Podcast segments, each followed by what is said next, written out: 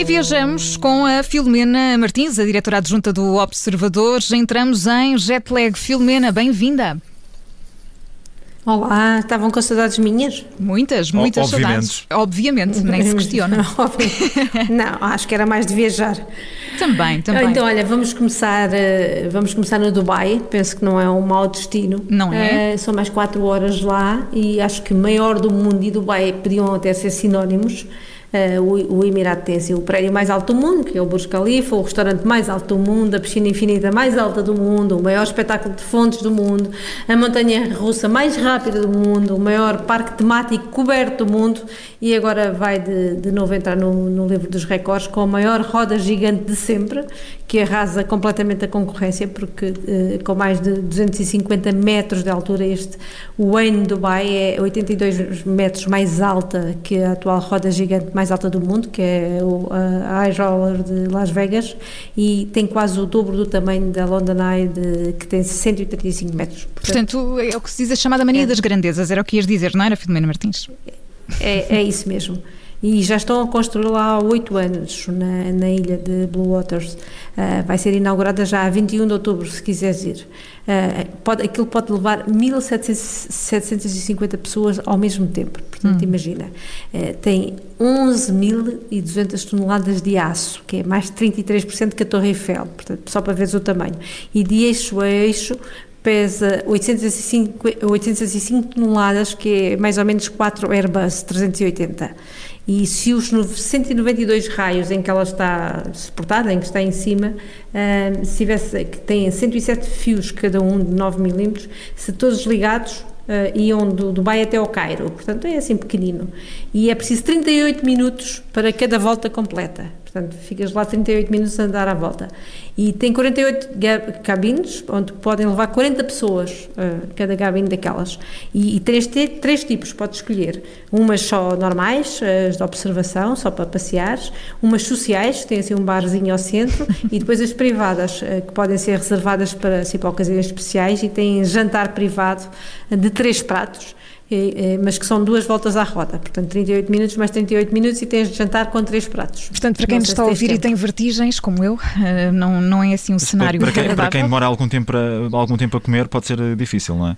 São duas voltas. É difícil. Eu não sei se duas voltas, 38 minutos mais 38 minutos e três pratos. Tens de comer depressa. É pouco mais de uma hora para, para comer, portanto pode, despachar. pode até despachar, é isso muito, mesmo. Muito, é despachar. Muito bem, passamos do Dubai, vamos até aos Estados Unidos, Filomena. É, e vamos falar de comida desperdiçada. Eu acho que foi uma ótima medida esta, porque um casal mandou faturas de 200 euros a todos os convidados que faltaram ao seu casamento sem avisar. Tumbas. Tiveram que pagar na mesma. Eu acho que a esta hora há, muitas pessoas que te, estão a ouvir, Hele- eh, Filomena, Helena, eh, Filomena, e estão a pensar que se calhar já deviam ter feito o mesmo há algum tempo, não é? É, eu acho que sim. Eu vou dizer que se, se me acontecesse seria uma boa medida, porque este casal decidiu casar agora, neste quase pós-pandemia. Eles foram para um luxuoso hotel da Jamaica, isto é comum nos Estados Unidos, ir casar assim tipo ao México, à Jamaica, às Bermudas. Eh, a festa era mesmo quase exclusiva, só para familiares e amigos muito chegados. Eh, eles confirmaram e reconfirmaram as presenças, até por ser não nos Estados Unidos, mas ali numa ilha ao lado. Uh, e mesmo assim um terço dos convidados decidiu não ir no último momento. Então eles depois do casamento enviaram a fatura dos gastos por pessoa, aquele valor que se paga por cada um, e na carta havia a conta e uma nota. E dizia mais ou menos isto, não nos avisaram, não telefonaram a dizer que não estavam presentes, e então esta é a quantia que têm que pagar pelo lugar que ficou vazio.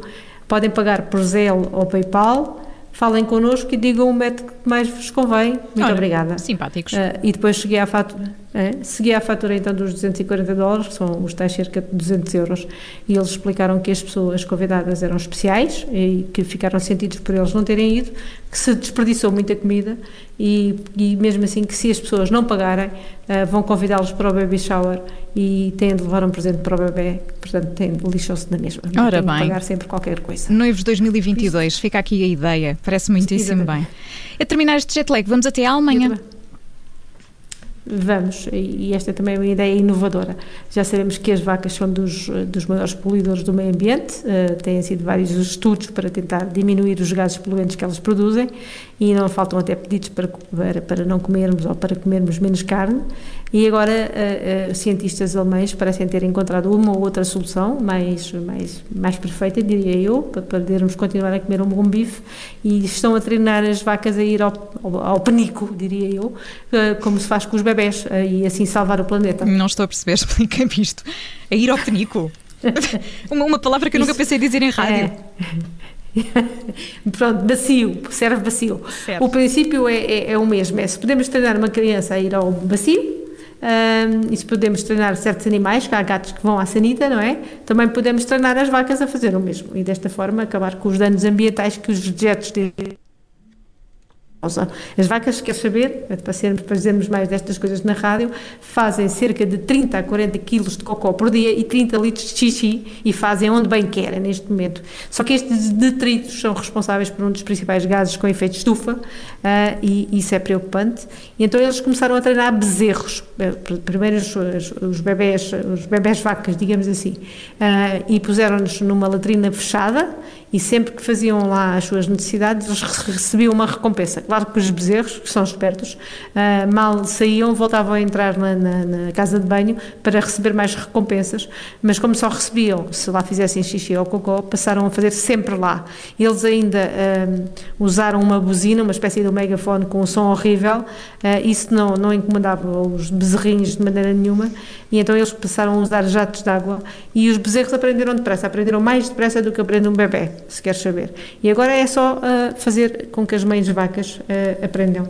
Portanto, Pronto. temos aqui a solução. Certo, foi uma maneira interessante. Só tenho uma dúvida, é saber, saber se segue as boas práticas da proteção dos direitos dos animais. Pois, isso já é outra questão, não é? Vamos deixar isso aí para um não, outro fórum. Então é aprender dos então, porque não anda, não anda, então, como tu é, como é que aprendes, como é que fazes com, com um bebê para ir ao, para ir ao bacio? Assentes, assim, fazes isso, dás um chupa-chupa no fim, uma coisa qualquer dizer, é a mesma coisa. Pronto, fazes faz, faz uma ir à casa de banho e, e aprender. Ora bem, e vamos terminar com música. Um, um doce também. Vamos terminar com música, uh, Filomena Martins. Sim, claro. Qual é? Rod Stewart, não tem bem a ver com, com vacas, mas é uma canção conhecida dele, chamada Holy Cow. Muito bem. Pelo menos é o título tem. Lá nisso, o título tem, exatamente. O título tem uma vaca. Amanhã voltamos a viajar com a diretora adjunta do Observadores. Entramos em Jetlag com a Filomena Martins. É sempre de segunda a sexta-feira a esta hora. Obrigada, Filomena. Até amanhã. Até amanhã.